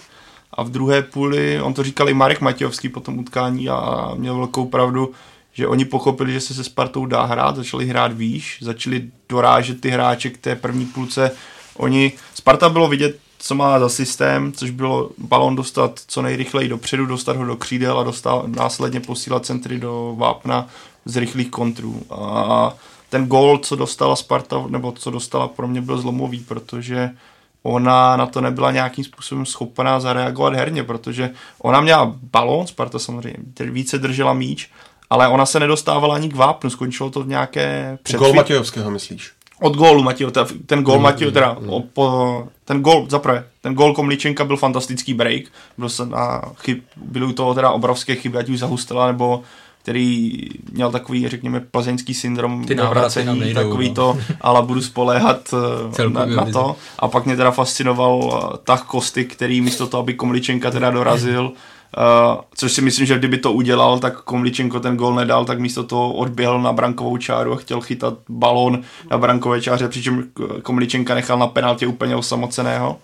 Ale od té doby Sparta prostě měla míč, ano, ale že by přicházely šance, to vůbec ne. Ona s tím, jak Boleslav začala dobře bránit, jak začala těsně bránit, jak hrála mnohem výše, tak Sparta skutečně končila 10 metrů od vápna ty akce. A když už se teda dostala k vápnu, tak ty centry nenašli snad uh, ani jedinkrát třeba Teteha nebo někoho takového. Já si nepamatuju za ten zápas, za tu druhou půlku skutečně příležitost, kterou by Sparta měla. Na druhou stranu Boleslav teda ze dvou obřích chyb Sparty dala dva góly. Ona snad víc střel na branku neměla, ale uh, na druhou stranu Spartu do ničeho ve finále nepustila. Ta penalta přišla z ničeho, spadlo to na ruku, nebylo to něco jak proti Sigmě, kdy to bylo vynucené, kdy se Sparta dostala do výrazného tlaku, teď to ze strany Sparty prostě nešlo a měla nějaký nastavený systém, teda rychle to do, do ten balon dostat nahoru a ten druhé půlce Boleslav podle mě skvěle přečetla a vůbec nefungoval to, to schéma, které měla Sparta v tomhle směru. Je, taky potřeba říct, že Sparta je v nějakým vývoji, v nějakým, nějakým vývinu a a když se podíváme na těch vlastně předchozích šest zápasů, co Sparta odehrála, tak měla, já nevím, ve třech, ve čtyřech utkáních fakt jako kliku, že, ten, že to utkání dovedla ke třem, ke třem bodům a, a kolikrát eh, jako se ukázalo v těch zápasech, že, že prostě ještě není na takový úrovni, aby, že takhle, že těch šest uh, vítězství za sebou, že koresponduje s její výkonností. Jo? Tak, tak to nebylo a, a někdy prostě ten fotbal dá, někdy, ně, někdy se bere a tohle, tohle se stalo s partě, s partě Mladý Boleslavy. No. Hmm. Tam jenom je dobré připomenout, že po, v posledních dvou zápasech Sparta dala tři góly a všechny tři hmm. góly z penalt, jo? že z otevřené hry to není, není ono, zase se možná bude mluvit o tom faktor eh, Bořek dočkal, jestli eh, opravdu tak chybí nebo ne, on samozřejmě chybí, ale prostě tady, jo, když to sečteme, tak eh, první poločas Solomouci špatný, pak obrat ve druhé půli, díky dvěma penaltám, teď naopak první půle lepší, druhá půle špatná, penalta, to znamená ze hry, to, co si zmiňoval, vlastně ze hry, ty góly nepadají, těch šancí si nevytváří tolik. A to, jak Sparta je navíc křehká, podle mě dokumentovalo i ten moment, kdy dostala na 2-1 a místo toho, aby teda se vrhla do útoku a začala Poleslav drtit, tak se nic takového prostě nestalo. Sparta i od toho vyrovnání to nebyl tým, který vypadal, že on chtěl otočit, ale neměl sílu na to. Prostě je znát, Radek to řekl, ten tým je v nějakém vývinu, začíná, začíná tam něco fungovat, ale taky minulý zápas, tenhle zápas, jiná sestava, jiná, jiný pravý back, jiné křídlo, Bořek dočkal, chybí, vznikl tam nějaký systém s tím, že pravé křídlo, v tomhle případě to byl Hašek, se stahuje do středu a vytváří větší prostor, ale zatím nikdo, ať to byl Carlson, ať to byl Hašek, uh, ne, nejsou Bořek dočkal, i když Hašek hrál solidně. Hmm. Takže já pořád a teďka to slyšíme po každém zápasu, když Bořek dočkal nehraje, jak by to bylo s Bořkem dočkalem, jak by to bylo s Bořkem dočkalem. Tak já se těším, že zase začne hrát a uvidíme, jestli ty, protože ten jediný zápas, kdy tak hmm. Sparta hrála, tak hrála skvěle. Ale byl to jeden zápas, takže já v tomhle já furt čekám, jak to bude vypadat v tom druhém zápasu s Bořkem dočkalem třetím. A snad se brzo dočkáme. Jo. No, jestli ta cesta Sparty je správná, nebo takhle, já si myslím, že je určitě správnější, než byla, to je jako jednoznačný a, a že se jí v zimě povedlo udělat e, jako hromadu, hromadu pozitivních věcí, ale jestli opravdu je ta cesta opravdu správná a ten, ten vývoj toho týmu e, směřuje tam, kam má, tak se ukáže především v té nadstavbě, mm-hmm. no, kde Spartu mm-hmm. čeká pět opravdu složitých zápasů a tam se, tam se ukáže, jak Sparta na tom opravdu je. Ale jednu věc, co zase vypíchnou, tak jak se posunul Kanga, co se týče nějaké, to je jako fotbalovosti, to, to už ne, ale jak se týče, co se týče nějaké práce pro tým, kdy se začíná i výrazněji vracet, vybojoval tam spoustu soubojů v tomhle směru, uh, tady vlastně kluci na denníku Sport mají k tomu blog celkem zajímavý, to se nějakých čísel týče dle statistik, tak to jsou jako zajímavé věci a myslím, že drží líp pozici, takže tohle na něm je vidět, že ten progres je po případě nějaký jako celek je dost výrazný a ukázal to i v Boleslavi. Kouč šťastný ten závěr ze strany Sparty dokonce označil za trapný. Eh, opět má otázka, kterou jsem tady už eh, minimálně jednou pokládal. Neměla by Sparta ale takovéhle zápasy prostě zvládat i bez Bořka Ručkala? Ano, protože říkáme, že to je slovo Sparta. Je to klub, který si takhle pamatujeme, nebo který má takovou, jo, prostě nejúspěšnější klub a tak dále. Takže my, když si řekneme Sparta, tak počítáme, že tohle. Ale v tuhle chvíli se pod eh, názvem Sparta skrývá to, o čem říká Radek. To je tým, který prostě se nějakým způsobem byl ve velkých problémech, e, přestavuje to znovu a ty, výsl- ty výkony Eh, ty výkony neodpovídaly eh, té sérii šesti, mm. šesti výher. Jo? Ona to zvládla, to, co jsme se bavili, to, za co jsme ji chválili. Někdy tu, tu novou věc, nebo tu novou nějakou, nechci říkat éru, ale prostě nějaký nový tým stavíte, stavíte od toho, od té soudržnosti, od týmových výkonů a to ta Sparta ukázala, že prostě dokázala to zvrátit nepříznivý vývoj a tak dále. Jo? Ty herní věci jdou jdou pomalej, to je, to je jasný. Jo. Takže ona to navzdory ne, některým nepřesvědčivým výkonům zvládla. Bylo jasné, že to nemůže jít takhle, že to nemůže jít takhle pořád. To, že e, byla v posledních 10-15 minut, nebyla tak e, silná nebo ne, ne, nedostala tým tak pod tlak soupeře, jako, jako by se slušelo v vozovkách na Spartu. To není překvapivé, protože zase je to odpovídá, koresponduje to s tím, jaký Sparta má momentálně tým, nebo v jaké fázi ten tým je.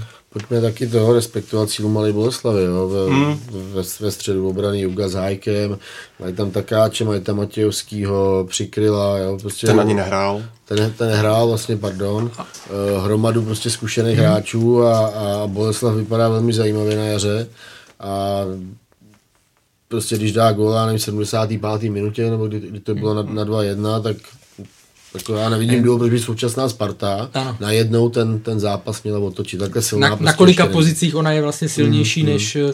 než eh, Mladá Boleslav. Jo? A, a to, co říká Radek, to je, eh, to je pravda. Mladá Boleslav, když se podíváme, ty stopeři, eh, samozřejmě i další hráči, Marek Matějovský je zdravý, protože on předtím na podzim a v té minulé sezóně pořád měl problémy se zranění, ale ta obrana jim strašně pomohla. Když se podíváte, oni dostali čtyři góly v.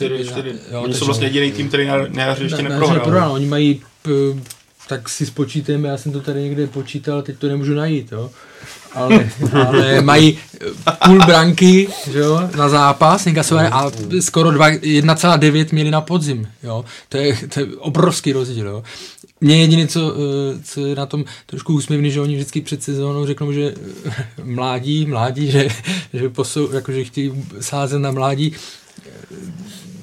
teď tam není, nebo je tam samozřejmě tam uh, Landra, jsou tam mladší hráči, ale nemyslím si, že by to bylo tak, že by se vyloženě vydali cestou mládí. Mají tam, postavili to na zkušených stoperech, mají tam uh, Marka Matějovsko. To neříkám, že to je špatně, jo, na, naopak, protože je vidět, že jim to nese, že jim to nese výsledky, ale hrajou od prvního zápasu z Plzní, už to bylo vidět, hrajou velmi dobře a znovu je to tam mladá Boleslav, kam ty kluby, ať je to hmm. Plzeň, ať je to Slávy, ať je to Sparta, tak tam budou jezdit eh, velmi, velmi neradi, protože to tam bude hodně těžký zápas.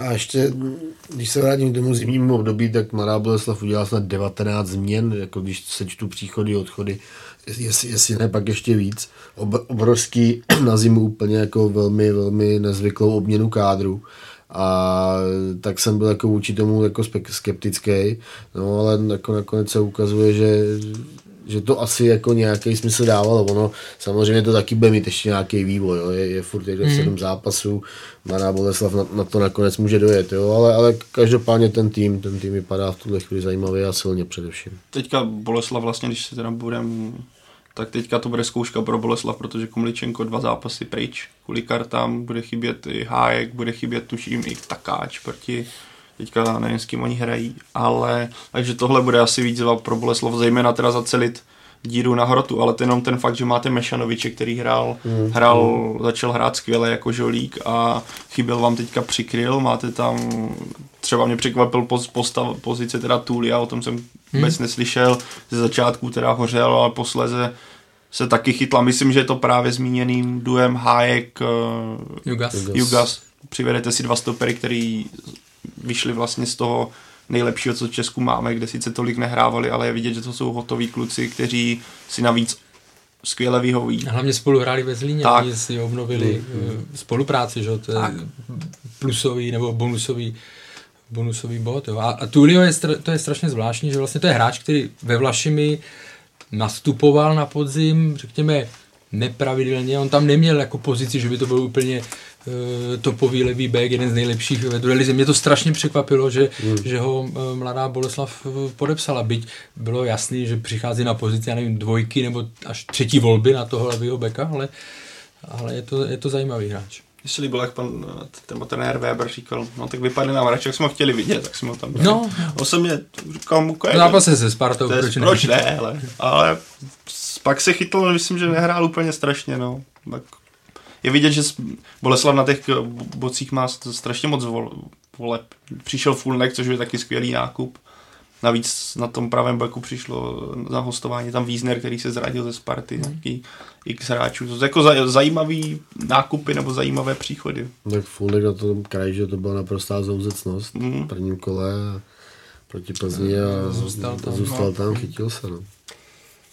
Marek Matějovský, dlouholetá opora Sparty po zápase přiznal, že jeho srdce stále patří i e, Spartě, ale přitom e, řada Spartanů mu to dala potkání pěkně sežrat. Jak eh, tohle hodnotit? Já nevím, jestli mu to dala sežrat řada uh, Spartanů, nebo jestli, já si třeba vzpomínám, uh, když kopala Boleslav Roh a on tam vlastně uh, chodil, tak tam opravdu jsou ty stojí tam ty lidi, kteří vlastně jsou metro od vás, že jo, a, a jenom jsem čekal, jestli uvidím Ty někdo, že... Se? Ne, ne, ne, já jsem se teďka díval na, na ústa, jestli uvidím, jestli přečtu něco do A nic. A nic, jo. Ale ne, já fakt nevím, kdyby to bylo, že by sto lidí skandovalo, ale jestli čtyři uh, tam na vás zařvou, jo, něco, tak to není, to už je zase o individuální uh, inteligenci těch uh, jedinců, to není, nemyslím si, že by to bylo nějak, nějak masové, nebo, nebo nezaslechl jsem, že by Kotel nebo někdo uh, volal uh, na něj nějak hanlivě, že by to bylo skandované prostě. A jestli pár lidí to řekne, tak to s tím nic ne, nenaděláte. Řekl jsi to hezky kulantně o, o individuální inteligenci, já tomu říkám individuální debilita. Hmm. A navíc Matějovský ze Sparty nějak neutekl ve zlem, jo? On v podstatě už, už byl, ano, ano. už odešel kvůli věku nebo kvůli perspektivě, co se týče kádru, takže vždycky si hezky ní vyjadřoval, že on jako tak, ne, ne to, tam vlastně nebyl jako jediný důvod na Marka Matějovského být nějakým způsobem naštvaný, takže. Ale tak dav, dav je silný slovo. No, říkám, dav, nevím, jestli to opravdu byl dav, anebo jestli to, no, že tam no. někdo... Úplně poslední věc k tomuhle bloku. Utkání se snesla vlna kritiky eh, za gól na 2-1 na Eh, golmana Nicu a jeho rozehrávku. Očekáváte třeba teď, že dostane příležitost golman Heča opět? No já jsem na to poměrně zvědavý, protože jako pokud pokud eh, by se měl Zdeněk Šťastný zachovat, jako se zachoval v případě Heči, který mu vyčítal gól na Dukle, eh, v, v příbrami, pardon, příbrami v posledním podzimním kole a vlastně vyndal ho ze sestavy, protože od prvního herního kola chytal Nica, tak, eh, tak by bylo jako poměrně fair Hečovi ho v příštím zápase postavit. No. Takže jako sám jsem na to zvědavý, navíc, eh, navíc já si prostě myslím, že Heča má v té Spartě chytat. No. To, je, to je prostě můj dlouhodobý názor. Já jsem měl strach už, když ho Sparta podepsala, že, že to takhle tam s ním dopadne, že, že on, který byl vlastně pomalu jako na vrcholu své kariéry, tak, eh, takže podpisem do Sparty, takže prostě si akorát zaplatí nebo koupí místo na lavici. Jo. Takže tak, tak to bohužel dopadlo a, a já Heče je vynikající golman a, a myslím si, že Spartě by měl určitě, určitě co dát a uměl by jí pomoct v těch zápasech a myslím si, že měl by, měl by chytat on a ne, a ne, ne nic. Máme pohár, tak uvidíme, ale obecně takové chyby, co se týká riskantnější hry, eh, nohou to udělal i Alisson eh, v Liverpoolu, udělal to i eh, Ederson, to, co mě zarazilo, že už v těch předchozích zápasech, když jsem viděl Spartu, tak jsem si někdy říkal, jako co tam vyvádí, že to některé ty věci nebyly z jeho strany vůbec jisté, akorát to ne, ne, soupeř nedokázal potrestat. Hmm. Takže z tohoto pohledu to bylo Samozřejmě je rozdíl, jestli uděláte chybu za stavu 2-0, když vedete a sníží se, nebo když vás to připraví o dva body. Jo. Takže minimálně o dva body. Takže myslím si, že asi dostane příležitost Heča, ale na druhou stranu je otázka, protože Sparta uh, pohár nebude, nebere v situaci jako Slávia. Mm-hmm. Jo, Sparta, pro Spartu to je prostě jediná možná trofej, i snaží nebo uh, zapojení do pozdější fáze Evropské ligy, pokud by vyhrála Eh, Evropskou ligu, to znamená tam mnoho změn asi nějaké, nebo nějaké experimentování nebude. Čím neříkám, že zařazení Golmana Heči by bylo experimentování, on opravdu, jak říkáš, on z toho Slovácka odcházel jako jeden z nejlepších golmanů v on měl obrovský podíl na jeho výsledcích, takže uvidíme, jak se k tomu jak se, se s ním popasují. Tak on v tom už zápase, než, než před tou chybou, tam, já jsem se, když jsem to sledoval, pak jak on tam měl takový jako dva zápichy, kdy prvně první půlce tam někomu nahrál, akorát to Boleslav nepotrestala, protože to dobře nedohrála v druhé půlce. Jemu strašně dlouho vždycky trvá rozehrát a pak ho tam někdo fauloval, ale jemu se to zapletlo mezi nohy. Ale, jak říká Radek, já když jsem, viděl, jsem si říkal, že Heča do Sparty přece nepůjde, protože tam by to měl, tam Golmana nepotřebují, nakonec tam přišel. Zase, takže ono mně přijde, že ať by tam chytal z těch dvou kdokoliv, tak ono se, není to zase tak velký problém, protože Nica, ano, on teda dost riskuje, občas si dovolí klíčku, což fanoušci samozřejmě mají rádi, já to taky rád vidím, ale je tam to riziko, že to nedopadne dobře, navíc on úplně není geniální technik nohama. Na druhou stranu to sebevědomí se cení, ale co se týče nějakých brankářských schopností, co se uh, na tom jaře, tak on nechytal vůbec špatně, on Spartu několikrát podržel, takže pro mě v současné situaci bych ho nevyhazoval, maximálně bych mu řekl, hele, takhle prostě ne, trvá ti to dlouho, hry to jinak, pokud neposlechne udělat další zápich, tak bych ho z té sestavy klidně vystřelil. Ale je to jedna chyba a kdyby se měl za každý, každý hráč za jednu chybu vyhazovat ze sestavy, tak to podle mě není dobře. Je to o tom, aby se z toho poučil, protože mm, mohlo by to Spartu stát ještě víc bodů, ale jinak si nemyslím, že chytá špatně na jaře. Já si prostě obecně myslím, že Sparta udělá dobrý nákup eh, v podobě Heči, jo, ale zase se dostáváme eh, k té minulý prostě přestupový politice, politice celého klubu. Za mě Nica možná máte jiný názor, ale za mě Nica není nějaký výjimečný golman, takže pro, proč by měl rumunský golman chytat, chytat ve Spartě, když tady může chytat Heča, který má stejné kvality. Jo, ne z mýho pohledu třeba ještě, ještě vyšší. Jo. Takže já prostě tomuhle, e, tomuhle úplně, úplně nerozumím a já bych tlačil do brány prostě Heču. A stejně jako v případě Slávy se zeptám eh, na pohár i na Spartě. Předpokládáte, že Teplice Spartě hodně zatopí? Bude zatápěn. Ne, eh, tam je to jiné, tam je to úplně jiné rozvrstvení těch, eh, těch sil, těch motivací, než v té dvojici Slávy a Karviná, jak jsme se o ní bavili, že Karviná prostě se zachraňuje hmm. a tím pádem eh, tenhle zápas bude odehrát, zkusí s těmi, co půjdou do hry nějak uspět, ale nebude, nepůjde do jediného většího rizika se svými hráči, si myslím. Teplic, Teplice mají velkou šanci, nebo jako velkou šanci, jsou ve čtvrtfinále, Sparta je vždycky atraktivní, víme, jakým způsobem ji překvapili na podzim, takže tam si myslím, že to bude mít mnohem větší, mnohem větší náboj. Obou straně. Tam jako upřímně bych si netroufil říct favorit, ano, podle, zase, podle jména Sparta, podle, ale jinak tím, jak je svým způsobem křehká a jak jsem, třeba jsem zvědavý, jak proběhnou změny. Teplice jsou v současnosti určitě za, zachráněny, ty jsou někde tak ve středobodu, takže ten pohár by pro ně byl strašně cený. Takže... Na druhou stranu Teplice mají dost zraněný, jo, takže tam oni i tím pádem moc změn udělat nemůžou, ale myslím si, že Sparta, že to, že to zvládne, no, protože Teplice tam mají opravdu nějaké zásahy do, do sestavy, zvládli to se Slováckem, zvládli to předtím s obrovským štěstím proti Plzni, jo, takže a Sparta moc změn opravdu neočekává. Eh, hlavně si myslím, že to je poprvé na jaře, kdy opravdu jsou postavený před zápas, který musí zvládnout. Mm. Jo? A pokud by ho nezvládne, Teplice postoupí, jak to tu Spartu vrátí zase, zase já nevím, o prostě na začátek zimy, dejme tomu. Hmm. A tomhle to, to jsem chtěl vlastně zmínit u toho, u té sekce, že jsem strašně zvědavý, jak Sparta na tu prohru zareaguje. Jestli to bude, že ukáže tu sílu, že jí to nerozhodí, nebo naopak uh, jí to výrazně poznamená. A proto se na ten vlastně dnešní, dnešní zápas tom poháru i ze, ze, ze zrovna tenhle duel velice těším, protože to může hodně ukázat o té síle toho týmu, jaká v současnosti je.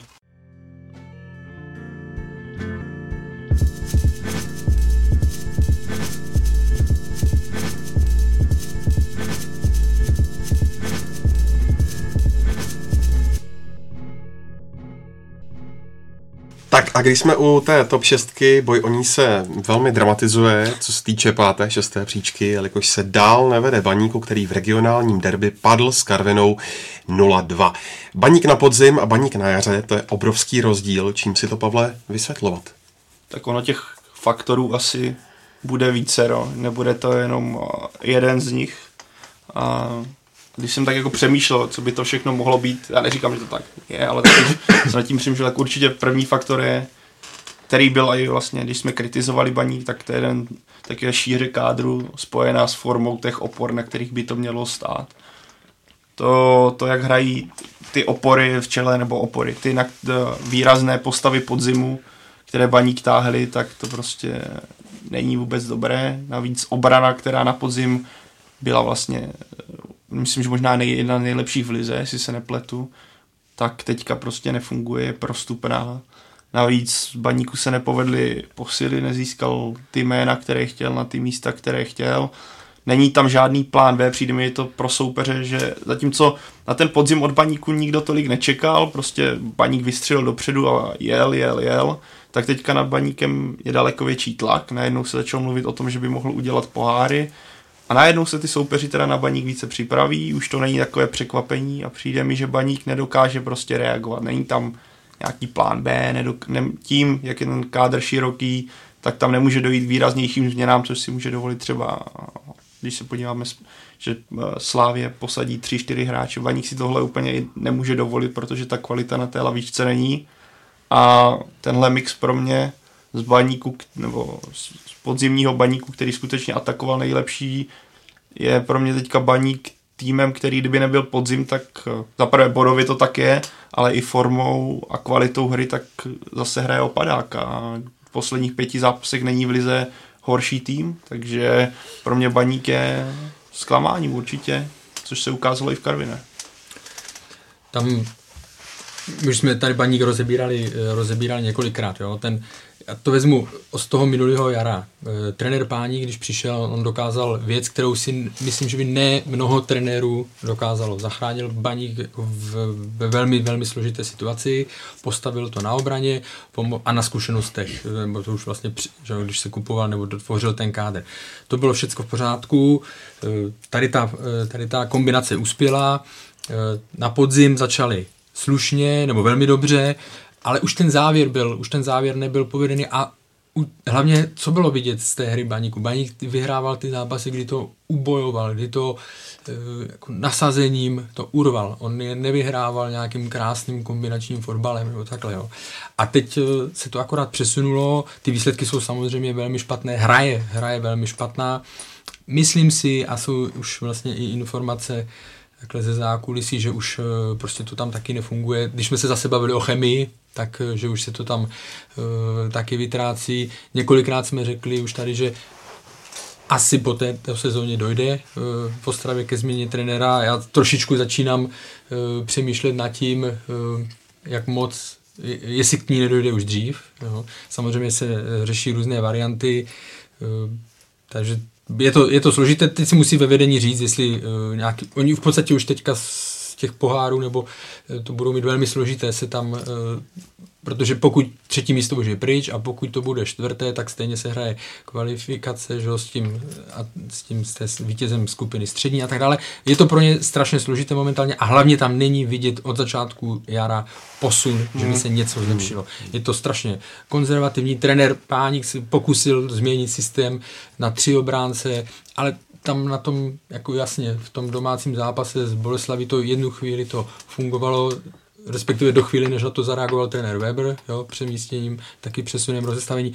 A s tou Karvinou eh, to prostě takhle se, já vím, že baníkovci to neberou jako derby, protože tohle, ale prostě takový zápas eh, nemůžete odehrát eh, s tímhle nasazením. A zase, když už se bavíme o nedostatku nasazení, o nějakých eh, hloupých chybách v obraně a tak dále, tak to už zase jsou takové ty indikátory toho, že, že prostě hráči nereagují na, na taktickou přípravu, na taktické pokyny tak, jak by měli.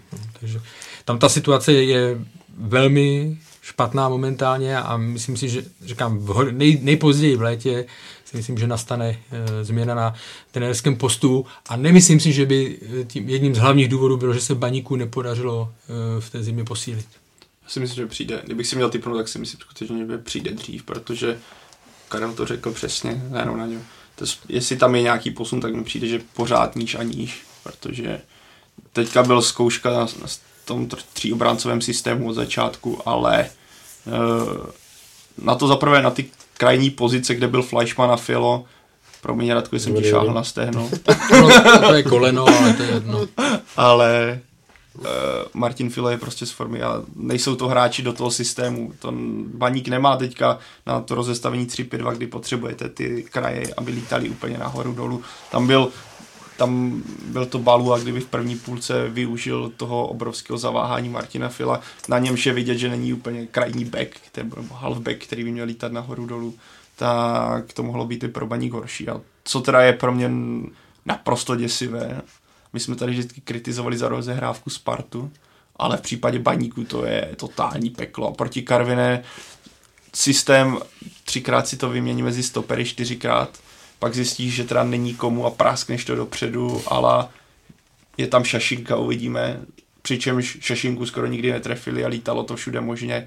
Od týmu, který je, byl pátý, čtvrtý, čtvrtý, nevím, jestli no, byl, no, nebo respektive teďka před tímhle kolem, mm. ale to, tam naprosto tomu týmu chybí jakákoliv mezihra, nějaký, nějaký přechod vůbec tam nebyl v tom, zejména v tomhle utkání to bylo extrémně vidět.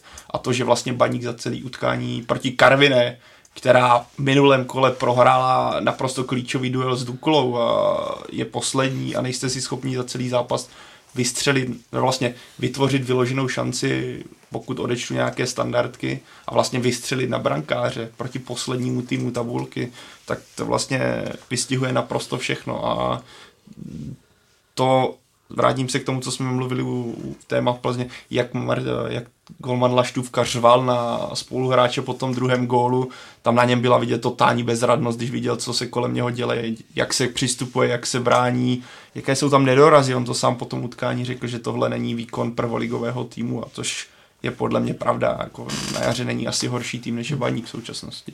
Ještě co se týká toho kádru, jestli, abych to doplnil, nemyslím si, že to byl zásadní problém, že se nepodařilo posílit, ale do dalších, do dalších měsíců Baník musí si pořídit eh, rychlostnější, eh, rychlostnější typy, tam to jim chybí hodně nějakých pár eh, rychlíků, protože říkám, zvládli to Oni mají teďka hodně zkušený manšaft, což se hodilo v té minulé sezóně, ale teď už se mm. musí nějakým způsobem posunout a dostat tam takovou dravost, tam mi tam, tam, tam chybí.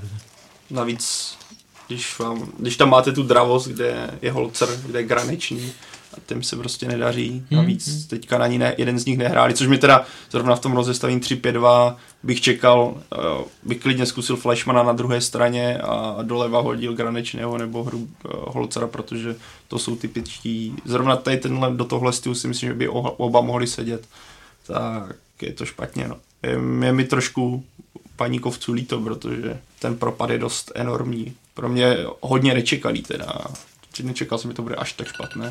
Radku, když to ještě otočím na druhou stranu, jaký byl recept Františka Straky? Uh, jaký byl recept Františka Straky? Já se přiznám, že jsem ten zápas uh, celý neviděl, víceméně jsem viděl jenom nějaký fragmenty z toho, takže si to netroufnu úplně, úplně hodnotit, uh, abych neříkal nějaký nesmysly, ale, ale uh, uh, asi se v tuhle chvíli začíná trošku projevovat, nebo hodně projevovat ten, ten efekt uh, France, France Straky. Tak to vždycky bylo, že jo, když on přišel uh, k těm týmům, který jako měl zvednout, který byli v problémech, tak se to vždycky projevilo tou svojí retorikou, prostě tou, tou živelností a tím prostě nadšením, tak, tak strhává to okolí a, a, a zvedá ho určitě jako k lepším výkonům na hřišti. Jsou takový dva, dva teď jako protipóly a to je Karviná, kam přišel, kam přišel Straka a všechno tam je prostě z hůru nohama. A druhý protipól je Příbram, odkud odešel Josef Sapa, který ho prostě ten tým měl měl jako hrozně rád a, a on prostě byl s nima, byl s nima na jedné vlně, oni taky přijali, že tu jeho rétoriku, ty bonmoty a byla sranda na tréninku a, a prostě hráči hrozně těžko nesli tam ten jeho odchod a, a Josef Caparek je specifický taky tou mluvou a tím prostě vůbec přístupem k tomu fotbalu. Teď tam přijde uh, pan Arborník, já vůbec neříkám, že je špatný trenér, vůbec, ale prostě ta atmosféra se tam obrovsky radikálně prostě změní. Jo. On nemůže vytvořit takovou náladu v tom týmu, jak, jako, jako vytvořil Capá. A, a to jsou dva takový prostě pro hmm. mě v, na konci té tabulky takový dva, dva opravdu rozdílný, uh, rozdílný týmy, nebo rozdílný nálady v těch mužstvech a, a to prostě bude taky jako strašně rozhodovat samozřejmě o tom, jestli se Karviná nebo Příbram zachrání nebo ne. Radek se bál použít to slovo srdíčko. jo, to mě vypadlo úplně. Já jsem to dával na Twitter, že když jsem před eh, kolem ligovým projížděl nějak weby a teď jsem viděl titulek na karvinském eh, straka dvojtečka, kluci do toho musí dát srdíčko, tak jsem si říkal, to je to nejklíšovitější klíše. No.